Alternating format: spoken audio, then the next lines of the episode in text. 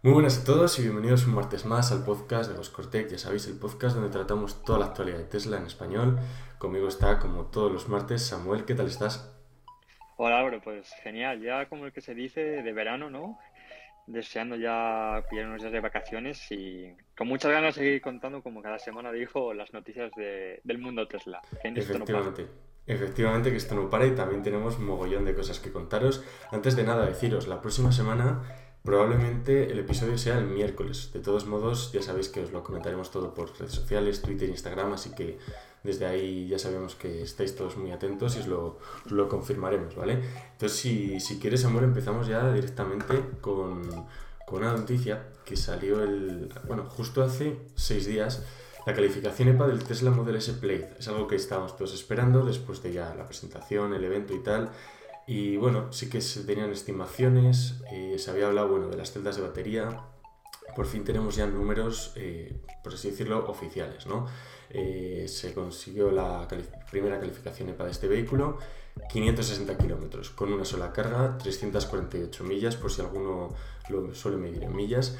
tener en cuenta dos pequeñas cosas. Se utilizaron ruedas de 21 pulgadas, es decir, un poquito más grandes, que son algo menos eficientes, ¿vale? Eh, tú, Samuel, que las está echando un vistazo a, todo, a todo esto. ¿Qué tal, ¿Qué tal ha ido el proceso? ¿Qué comparaciones hay? ¿Qué nos puedes contar? Pues ha sido muy curioso. Porque, claro, eh, como has comentado al principio, había bastante incertidumbre un poquillo de los números oficiales, lo que la gente suponía que iba a traer de alcance este nuevo Model S Play.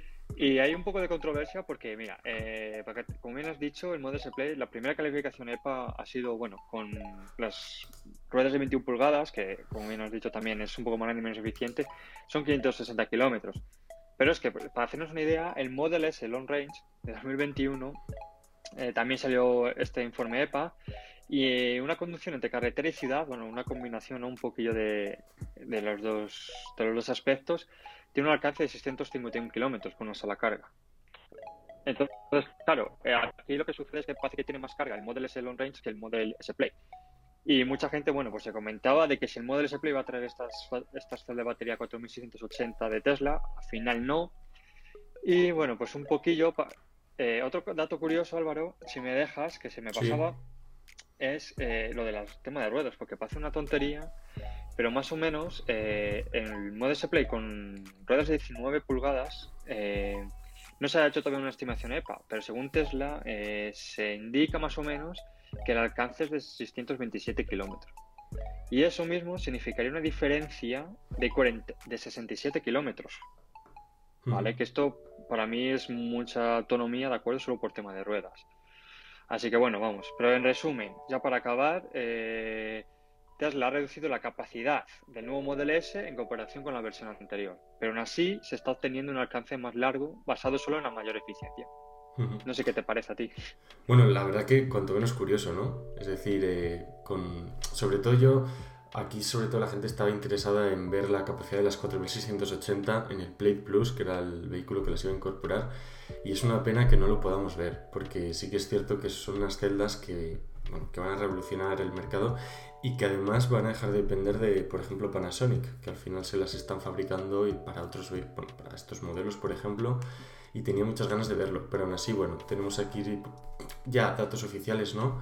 Por parte de las calificaciones SEPA y, bueno, bastante conservadoras, ¿no? Nada, nada espectacular que comentar, como esperábamos con las 4680 y veremos cuál será el primer vehículo en, en incorporarlas y desde dónde se fabrican. Así que estaremos ahí pendientes de echar un vistazo en todo eso. Y también habrá que echar un vistazo el mes que viene, que tenemos el Día de la Inteligencia Artificial de Tesla. Ya sabéis que, bueno, eh, verano Tesla, bueno, en los últimos por lo menos tres años siempre ha habido, pues, que si algún evento de especial, por ejemplo, el pasado año creo que fue el Día de la Batería, si no me equivoco, estuvo bastante bien, y este año va a ser el Día de la Inteligencia Artificial. Como viene siendo habitual, Elon Musk lo hizo oficial a través de su cuenta de Twitter. Aproximadamente será, pues eso, imaginamos que entre la tercera y cuarta semana de, del mes de, mes, del mes de julio. Elon más lo que dijo es eso, que estaban aproximadamente programándolo para dentro de un mes. Calma, porque ya sabemos cómo, cómo funciona esto. Se podría retrasar hasta agosto. Y te quería preguntar, Samuel, ¿qué esperas de un día así? Porque aquí solo nos queda especular, ¿no? Eh, luego comentaremos un poco de un superordenador que tiene Tesla. ¿Tú crees que pueden ir por ahí los tiros o algo más diferente? Yo creo que van a ir por ahí los, los tiros. Bueno, no. Como bien comentaste en el artículo, Álvaro, ya más declaró que según que Tesla lo que en este día supone que va a repasar los progresos de software y hardware de, de inteligencia artificial de la propia compañía tanto en el entrenamiento como en la inferencia, ¿no? Eh, que el objetivo aquí lo que es, yo creo que el objetivo primordial es atraer talento, atraer grandes ingenieros, bueno, progresar en, el objetivo que yo creo que de la compañía que, que Elon Musk quiere, que es la conducción autónoma, conseguirlo, ¿no? Un poco relacionado también con tema de bolsa, de, de valor de la compañía, que obviamente si consiguen hacer una conducción autónoma van a poner a otro nivel lo que es la empresa, ¿no? La marca. Y también, hoy, pues la venta de vehículos, ¿no? El primer coche que se conduce solo. Mm. Efectivamente, yo creo que ese es el foco principal que tiene, ¿no? De cara a futuro, el próximo avance, que también no solo depende de ellos, sino también de la regulación. Pero el hecho de ya conseguirlo, conseguir, bueno, que ya hemos visto vídeos, ¿no? De la FSD, impresionante. Yo la verdad que con esos vídeos me quedo impresionado. Fíjate que los vehículos Tesla incorporan muchas innovaciones que realmente me llaman la atención, pero es que este tema me, me vuela la cabeza. Y sí, otro de los aspectos que comentabas era eso, reclutar talento, buscar, pues eso, ingenieros, lo que comentabas, ¿no? Gente que, que trabaje para Tesla interesada en este tema y que pueda proporcionar algo a mayores a, a este, a este tema y sobre todo muy relacionado con el tema del ordenador de si quieres pasamos a esta noticia y luego comentamos otra que teníamos por ahí preparada que bueno esto es otra cosa impresionante. Tienen el quinto ordenador más potente del mundo. Bueno, se habla de superordenadores, en este caso. Elon Musk lo, lo ha soltado muchas veces por Twitter, el tema de Dojo o Dojo, según, según lo pronuncie en castellano. Y, y, al final este ordenador sirve para entrenar redes neuronales que luego sirven para hacer funcionar el autopilot de Tesla, la conducción autónoma. Y esto se hizo, si no me equivoco, en una reunión Zoom. Uno de los ingenieros de, de Tesla estaba participando en, bueno, no sé si una reunión, una, una videoconferencia, ¿no? Y sí que lo, lo comentó. Muestro esta imagen, que es la que tienes en el artículo. Si estáis desde Spotify, Amazon, Apple Podcast, lo que sea, merece la pena pasar para leer el artículo porque es impresionante ver un ordenador de estas características. Respecto a la potencia, bueno, puede realizar un quintillón de operaciones de punto flotante por segundo. Esto es una barbaridad. O mil petaflops para los que entendáis de, de esto, pues bueno, imagino que tendréis la, la, referencia. Y nada más que decir, quinto ordenador más potente del mundo me parece una, una salvajada. Imagínate tener esto tú en casa, Samuel. Bueno, me sobra por todos lados. ya con el que voy sobrado. Eh, así que bueno, esto tiene que es una, una borrada, pero claro, a ver, tiene sentido, ¿no? Al final yo creo que Tesla necesita superordenadores para entrenar su software con, el tema que hablábamos antes de la, de autoconducción, ¿no? Que se supone que va alimentado por redes neuronales, si no me equivoco, y claro, obviamente por decir una cantidad eh, bestial de datos procedentes de, pues, de imágenes de todos los vehículos en todo el mundo. Entonces, bueno, pues obviamente necesitar este, este mega ordenador o superordenador y, y quién sabe que obviamente seguro que estarán trabajando en seguir mejorando. Efectivamente, bueno, ya siendo el quinto ordenador más potente, eh, superordenador, hay que hacer aquí la aclaración. Imagino que el resto pues será los de Google, Amazon tendrá, Amazon en este ámbito tiene, sí, Apple seguro que también tiene alguno. Ojo, que Tesla ya está ahí y probablemente sigan mejorándolo, mejorándolo y llegue, llega más porque además es lo que comentabas, este tema necesita bastante capacidad de cómputo, sobre todo pues eso, procesar todas las imágenes, datos que llegan de los vehículos, procesarlos, alimentar la red neuronal para que sea más fiable y el objetivo final es no solo llegar a la conducción autónoma, sino también eh, hacer que funcione bien y que sea, que sea eficiente y segura. De nada nos sirve que, o sea, tiene que funcionar el 99,99999%, no tener accidentes y ser más segura que los humanos. Ese es el objetivo de, de Tesla y Elon Musk y bueno, este es un paso más para, para, llegar allí. Volviendo un poco a esta noticia que habíamos dejado aquí un poco colgada, eh, y que es muy importante, yo diría que una de las más importantes de la semana, no solo para los usuarios de Tesla, sino para cualquier usuario de, de vehículos eléctricos. Eh, Probablemente los que estéis en el mundillo ya lo habréis leído, pues creo que salió ayer la noticia en Twitter, en cualquier otro medio, y es que Tesla va a abrir una parte de su red de supercargadores a otros fabricantes. Esto es algo que todo el mundo le lleva pidiendo, le lleva pidiendo a Tesla, Elon Musk en particular, mucho tiempo. Eh, la primera vez que lo vi yo fue de el youtuber MKBHD, eh, americano, se dedica a hacer reviews de tecnología, tiene un Tesla, le gusta mucho y de hecho entrevistó a Elon Musk, este, este chico. A través de su cuenta de Twitter le preguntó, de hecho, oye, eh, ¿por qué no abre Tesla ¿no? las redes supercargadores a otros fabricantes? Y la verdad que visto desde dentro, es decir, si te pones en la piel de Tesla y dices, ¿para qué me interesa a mí abrir al resto de fabricantes mi propia infraestructura? Es decir, si es uno de los aspectos eh, más diferenciales, ¿no? A la hora de vas a adquirir un Tesla y dices, joder, tengo una red impresionante, ¿no? Pues bueno, a pesar de esto y otros tantos motivos, parece que, parece que la van a abrir. ¿Qué te parece, eh, si quieres, antes de entrar en detalle, qué te parece la medida en general eh, a nivel de... Porque ahora sí que comentaremos los detalles, ¿no? Porque no es eh, de hoy a mañana se va a abrir a todos, sino que va a tener aquí pequeñas cositas. Pero ¿qué te parece en general esta medida? Eh, vale, mira, a mí yo justamente lo estaba pensando un poco al contrario que tú, Álvaro.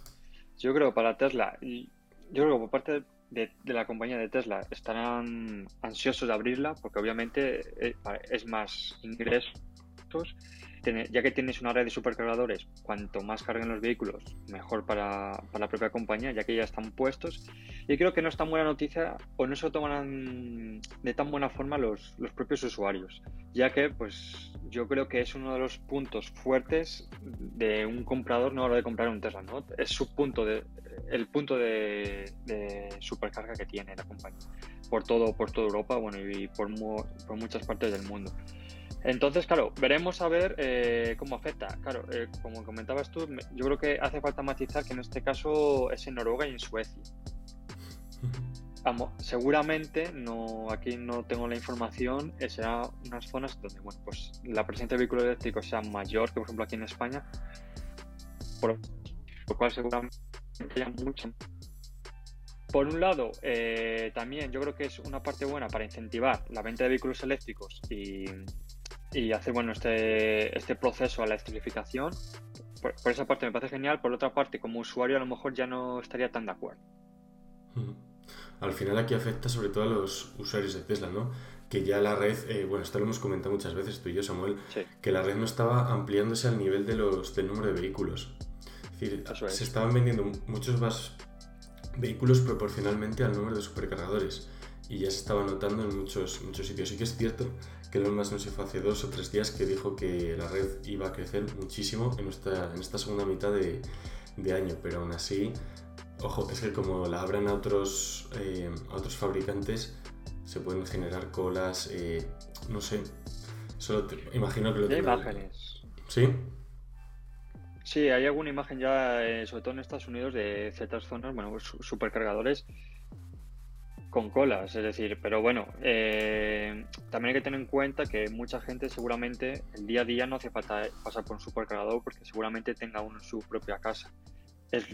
Mm, entonces, eh, para el día a día no pasarías por un supercargador. Por eso es verdad que a lo mejor ahora, hablando ahora de los meses de verano, a la hora de viajar, pues sí que es verdad que hace falta. Y mira, hay un vídeo que recomiendo a todos muy bueno, muy gracioso, de que han hecho una carrera de mil kilómetros Lars, Tesla para todos, con otros, con otros usuarios de Tesla han hecho una prueba y han pasado por varios supercargadores y bueno, te das cuenta de que al final ellos iban cinco y prácticamente llenaban los puestos de carga ellos solos. Mm. Y bueno, pues a lo mejor estás de vacaciones entre eh, para esos supercargas y ya te encuentras gente, te toca esperar, eh, luego encima te tiras a lo mejor 20 minutos, media hora, pues oye, a lo mejor la espera ya de pasar de ser 20 minutos, media hora a una hora puede llegar a ser. Entonces, bueno, eso hay que tener yo, como bien comentabas, yo creo que hace falta más impulsar un poco más el tema de supercargadores. Sí, definitivamente. Y de esto creo que hay un artículo muy interesante en la, en la web que hablaba sobre el futuro, ¿no? De qué, qué va a pasar. Y bueno, aquí eh, di simplemente mi opinión de decir, pues yo pensaba, y sigo pensando que al final los supercargadores van a quedar relegados a esto, es que va a ser imposible que haya una red tan, tan, tan extensa para todos si sigue la electrificación de los vehículos. Entonces, eh, que va a pasar un segundo plano de, pues eso, situaciones puntuales, estoy haciendo un viaje algo más especial, ¿no? Pero bueno, veremos porque aquí nadie tiene la verdad absoluta, nadie sabe lo que va a pasar. Entonces, bueno, iremos viendo cómo evoluciona este tema, pero desde luego lo que sí que está claro es que tienen que seguir creciendo la red, que sí que es cierto que es muy extensa, pero le falta todavía, le falta todavía bastante. Cerramos. Un pequeño matiz. Sí, Perdón, ya para acabar, un pequeño matiz, Álvaro. Yo creo que, que, aquí la clave va a ser la velocidad de carga. Que también un poco relacionado con el modo S Play, que se hablaba de. Bueno, una de las características que tenía el vehículo era que iba a cargar. Un momentín, para no equivocarme. Mm, no lo tengo aquí. Bueno, en 15 minutos iba a cargar prácticamente un 70% de batería. Si, si no estoy metiendo la pata, no tengo Mm. los datos exactos ahora mismo. Eh, lo busco, pero eh, yo lo comento mientras hablas.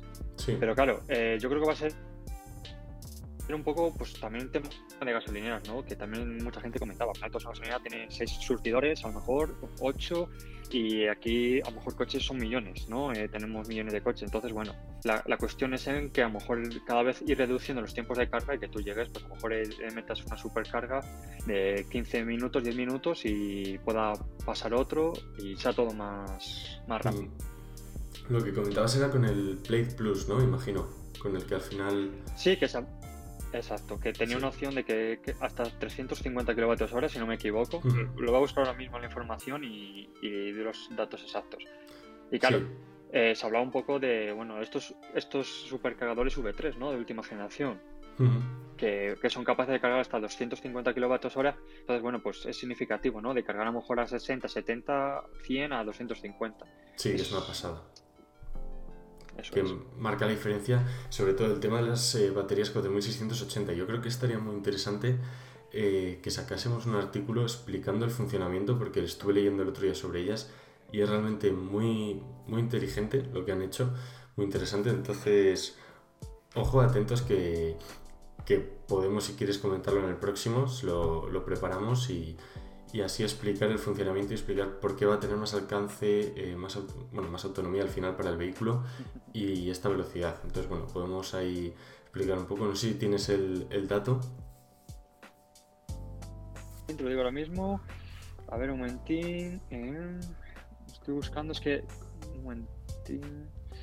A ver si tengo el dato por aquí. Vale, mira, sí. Cargar eh, 300 kilómetros en apenas 15 minutos, ¿no? Eh, Pero bueno, todavía no sé.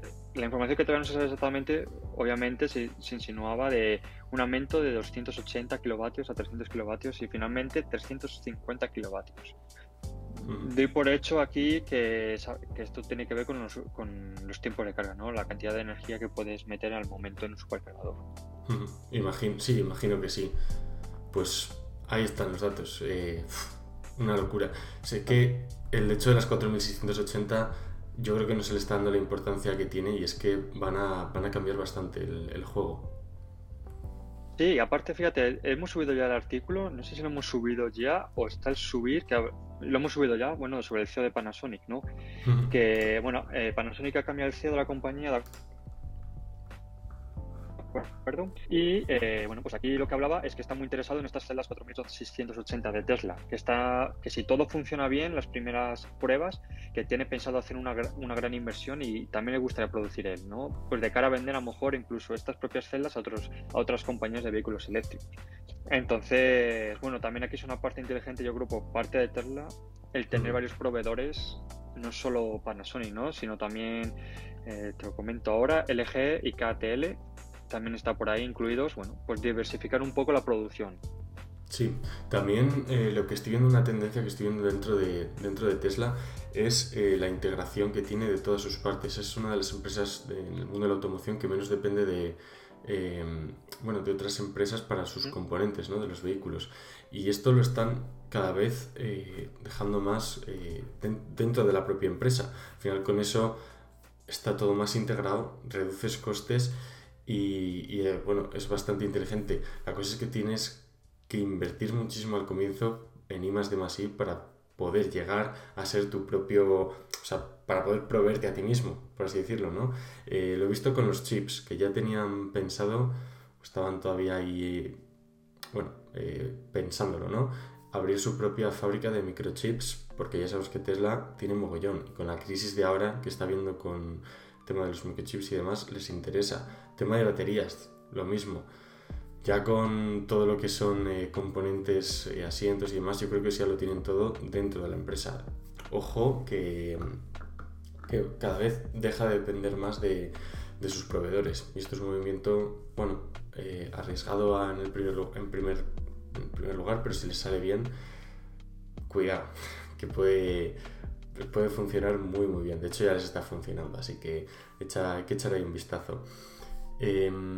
Así que cerramos ya esta primera sección del podcast, donde hablamos un poco aquí de bueno, noticias en general, ¿no?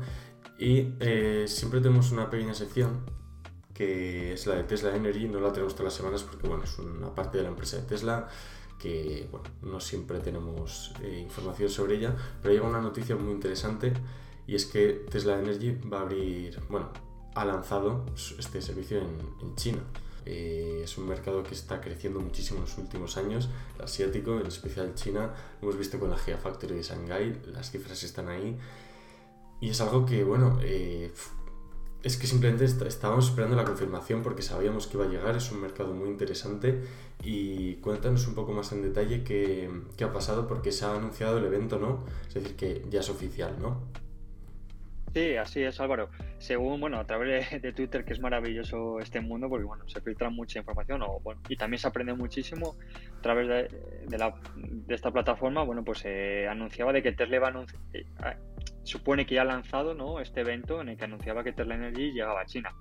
Y como bien comentabas antes, esto es, bueno, pues no es de extrañar, ya que, bueno, China se está convirtiendo como bien decías, en el mayor mercado de Tesla fuera de Estados Unidos. ¿no? Tiene un potencial, todos sabemos el nicho de mercado que hay en el país asiático y sobre todo con el crecimiento acelerado si hablamos de vehículos eléctricos, que ya lo hemos comentado en este podcast y tenemos varios artículos relacionados de la cantidad de, de récord en ventas que se está produciendo.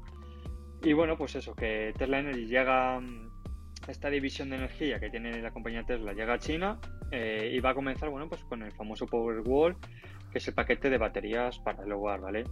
Eh, y, qué y para acabar ya simplemente, bueno, pues que hay que tener en cuenta que hasta ahora, eh, esto es noticia porque principalmente ha operado en los Estados Unidos. Que, por ejemplo, eh, aún así, eh, el Powerwall ha llegado a otros mercados como Alemania y Australia, y Australia, y Australia bueno, centrándose en mercados con alta penetración de energía solar y costes de energía, ya que la disponibilidad es limitada, un poco a la par que los vehículos eléctricos, ¿no? que también tienen mucha demanda y bueno, pues en temas de producción todavía les queda bastante. Y solo queda preguntarse cuándo va a llegar a España, Álvaro. Porque por tema de energía solar, mm, creo que aquí vamos sobrados. Sí, eso te voy a decir, que aquí de eso nos sobra, y si lo aprovechásemos bien, pues bueno, estaríamos en, en ventaja. Pero parece que, que, vamos, incluso teniendo la ventaja y sabiéndolo, más retrasados que, que el resto de países. No sé exactamente qué país era, pero me llama mucho la atención país, pues bueno, norte de Europa, creo, tampoco muchas horas de sol. Puede ser, sí, igual él fue a Alemania y que, que, bueno, en una región que eran ya casi autosuficientes con tema solar. Yo pensé, si esto lo hiciéramos en España, no sé, no, sé qué haríamos, pero bueno, también es un poco la mentalidad, ¿no? De, de cada de cada país, pero bueno, veremos cuando llegue, la verdad que tengo muchas ganas de que eso, penetre más en el mercado europeo, en especial en España, eh, en cuanto esté disponible también. Así que bueno, iremos poco a poco comentándolo. Si te parece, pasamos ya a la última sección, un poco más centrada en lo que son los mercados, eh, bolsa. Y no sé si recuerdas la semana pasada que hablamos sobre eh, qué iba a ocurrir con las acciones de Tesla en la segunda mitad del, del año 2021. Teníamos una opinión un poco más eh, negativa, conservadora, no negativa, porque sí que se esperaba crecimiento, pero se rebajaban expectativas, ¿no? bueno, antes de comenzar, ya sabéis que aquí nadie tiene la verdad absoluta, es imposible saber qué va a ocurrir, nadie tiene una bola de cristal, entonces, bueno, son opiniones de analistas, expertos, gente que lleva muchos años en, en esto, pero aún así mmm, nadie, nadie lo sabe, si no, pues bueno, todos lo, lo aprovecharíamos, ¿no? Entonces, eh, lo que sí que se dice es que eh, las acciones de Tesla son las que más podrían llegar a ganar en el año 2022. Eh, ya sabemos que el año 2020-2021 pues bueno, ha sido especial para, para, las acciones de Tesla. ¿Y qué es lo que se espera? Bueno, pues eh, muchos inversores de Tesla creen que la acción podría alcanzar cifras como los 700-800 dólares si se llega a alcanzar el millón de entregas para este año. una cifra que Samuel y yo hemos repetido hasta la saciedad, un millón de entregas. Y te quería preguntar, Samuel, otra vez, ya sé que la semana pasada te lo pregunté, ¿tú sigues confiando que esto va a pasar, el millón de entregas? Eh, yo creo que va a pasar más pronto que tarde. Mm, obviamente no, no, tengo una bola de cristal, ya me gustaría saberlo. Incluso yo creo que a lo más le gustaría saberlo a él mismo también, si va a ser posible. Em, pero yo creo que va muy bien encaminado. Mm, de verdad, ya hemos comentado más veces, cada vez veo más vehículos Tesla por, la, por las carreteras, eh, incluso por aquí, porque está León, Zamora, León, eh, Valladolid, etcétera Salamanca y, yo creo que es muy buena noticia. Eh, aparte, todo lo que, todas las noticias que vamos dando, todo, yo creo que todo va relacionado, ¿no? Eh, el, tema de conducción autónoma, si se llegan si lo llegan a conseguir, el vehículo de 25 mil dólares aproximado, ¿no? Que hemos hablado famoso, si también se llega a producir. El mercado asiático hemos sacado muchas noticias que van de récord en récord superando ventas. Bueno, eh, ahora eh, el tema de, Tesla Energy, es que yo creo que todo va relacionado y que tiene un cuello de botella ahora Tesla enorme, pero en cuanto acabe la Gigafactory Berlin se ponga a producir eh, la de Shanghai, si la siguen ampliando, seguramente hagan otra, en, yo veo a lo mejor en Inglaterra, en otra parte del mundo. Bueno, yo creo que esto va a ser ascendente, ascendente durante mucho tiempo. Mm, efectivamente, ahí estoy de acuerdo contigo. Y uno de los aspectos más importantes, los cuellos de botella, que ahora mismo no es que le falte demanda, porque eso están sobrados, es el tema de, la producción, que lo hemos comentado muchísimas veces y, creo que te lo comenté en el podcast pasado, ya se están vendiendo Tesla de segunda mano más caros que nuevos, mm, porque las esperas son tan en ciertos modelos, las esperas son tan largas que hay gente que está dispuesto a pagarlo. Entonces, ahí vemos eh, el, el gusto ¿no? que tiene el mercado por, estos productos y bueno, veremos qué, ocurre. Muy relacionado con esto que hemos comentado de las Gigafactories, esto es uno de, los, de las siete claves que, ha destacado Morgan Stanley en, bueno, en una nota, un informe sobre la futura expansión y el crecimiento de Tesla.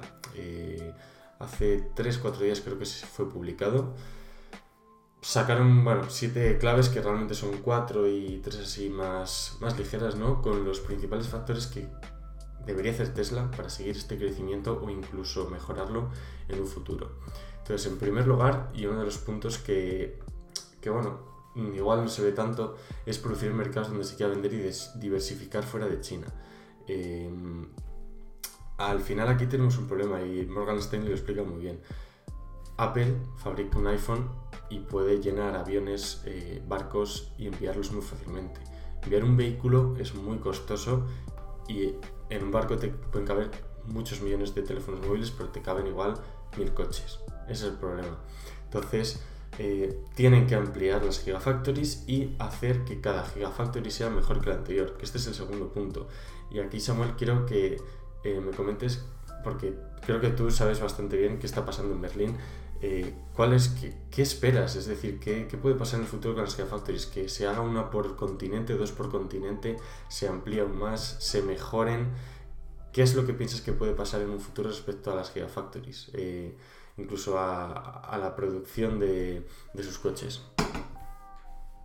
Pues yo creo que por lo menos, eh, bueno, veremos la capacidad que tiene de producción real una vez que empiece a producir la Gigafactory Berlín en función también de la demanda ¿no? y los vehículos que salga. Yo creo aún así que por lo menos otra Gigafactory eh, en Europa veremos. ¿De acuerdo? Eh, yo, yo creo que en, Inglaterra veremos una Gigafactory. Eh, bueno, ya no es parte de Europa, pero bueno, yo como que lo sigo considerando, ¿no? De toda la vida. Y ojalá, yo por mí, por favor, Elon, tráete a España una. Eh, si puede traerlo aquí a, a Castilla León, que estamos abandonados. y, estamos un poco olvidados por parte de, los gobiernos y bueno, que, yo creo que, estarían muy bien. Sí, bueno, de hecho se, se rumoreó ya hace bastantes años de, de hacer una aquí en España y al final, nada, así que lo veo, lo veo complicado, pero bueno, si en el futuro la expansión sigue ahí, ojo que, que aquí les esperamos con los, con los brazos muy abiertos. Otro de los puntos que destacó Morgan Stanley fue el crecimiento tecnológico. Yo creo que este bueno, es algo que esperábamos todos. Eh, el tema de la integración vertical que hemos comentado antes y luego también el punto de la cadena de suministro. Son puntos que, que bueno, yo creo que son necesarios, varios de, varios de ellos bastante obvios, ¿no? que, todos, que todos pensamos, como reducir los, eh, los costes demás, bueno, ¿no? Y, y, uno de los puntos que si quieres cerramos con esto es eh, el tema del Apple Car, que también lo mencionan en este informe, en esta nota, que es eh, qué va a pasar con el Apple Car si Apple sacara finalmente un coche, sí que sería bastante agresivo ¿no? para Tesla. Eh, aquí, bueno, lo hemos hablado bastantes veces que probablemente al final no acabe sacando un coche, que sea más un, software y demás. Eh, ¿Qué impacto crees que podría llegar a tener eh, si Apple sacara un coche o si no lo hiciera y sacara un software? ¿Crees que Tesla incluso adoptaría el software de Apple? Que no lo creo, pero ¿qué piensas? Pues yo creo que movimiento. Bueno, para empezar, yo creo que eh, Apple, a ver, obviamente yo no lo sé, ya me gustaría saberlo, pero creo que Apple, eh, yo me centraría en hacer un software, lo que comentas tú, de 10, ¿no? Y creo que Apple aquí tiene que ser muy cauta, muy secreta y cuando lance, pegar un golpe en la mesa, pero fuerte, muy fuerte, porque obviamente yo creo que Tesla hace muy buen trabajo ya en su software, pero si quiere eh, que, que, cale ¿no? en el mercado y que todos los coches, incluso Tesla, llega a implementarlo, aunque se habla de que en Tinku con Elon Musk no hay, no hay muy buenas migas, eh, bueno, creo que es clave para mí para, para Apple y para el futuro de la compañía en ese aspecto. Entonces yo, ¿por qué no? Aparte son dos compañías americanas que yo creo que al final saldrían ambos beneficiados y, bueno, y sean un referente a nivel internacional, sin duda. Mm. Fíjate que son dos de las empresas que yo creo que más nos gustan a ti y a mí, eh, pero un trabajo en conjunto, ya sea sobre, ya sea, no sé, sería una pasada. Yo creo que revolucionaría todo. Va a ser difícil verlo, siendo sinceros, pero, pero bueno, eh, ahí está la posibilidad, ya sea una integración de software, hardware por parte de, Tesla. No sé, seguiremos, seguiremos viéndolo. Eh, dicho esto, daros finalmente ya todas las gracias los que habéis llegado aquí hasta el final, los que nos estéis escuchando desde YouTube, pues bueno, eh, más de lo mismo, ya sabéis que hacemos también el tema de los clips que os gustan bastante, que son así más cortitos. Y, nada, eh, os vemos pues como siempre en los grupos de Telegram, donde ahí charlamos prácticamente todos los días sobre la actualidad, también sobre el de Apple, que hacemos todas las semanas, tenéis ahí la cuenta de Goscore Apple, los grupos de Telegram, un nuevo, bueno, no es grupo, un canal de Telegram donde os publicamos ofertas que vamos pues, encontrando bastante interesantes por ahí, que sabemos que sois muchos los que, os gusta. Y dicho esto, pues nada, despedirme de ti, Samuel, si quieres comentar algo para despedir. Nada, las comenta todo perfecto, Álvaro, que muchas gracias a todos por, por apoyarnos y que también les invito a que pasen por, el, por nuestra cuenta de Twitter, Oscoretech, que bueno, ponemos muy, bastantes imágenes y vídeos y cosas interesantes sobre, sobre el mundo Tesla. Y también tenemos cuenta de relacionada con Apple también en Twitter, con nuestro compañero Fernando, que hace una fantástica labor. Y nada más, que yo creo que nos vemos la semana que viene, ¿no, Álvaro? Efectivamente, nos vemos la semana que viene. Recordaos que probablemente sea el miércoles. De todos modos, os confirmaremos, bueno, eh, imagino que dentro de poco la, la fecha. Así que dicho esto, nos vemos la próxima semana, Samuel. La semana que viene, Álvaro. saludo. Chao.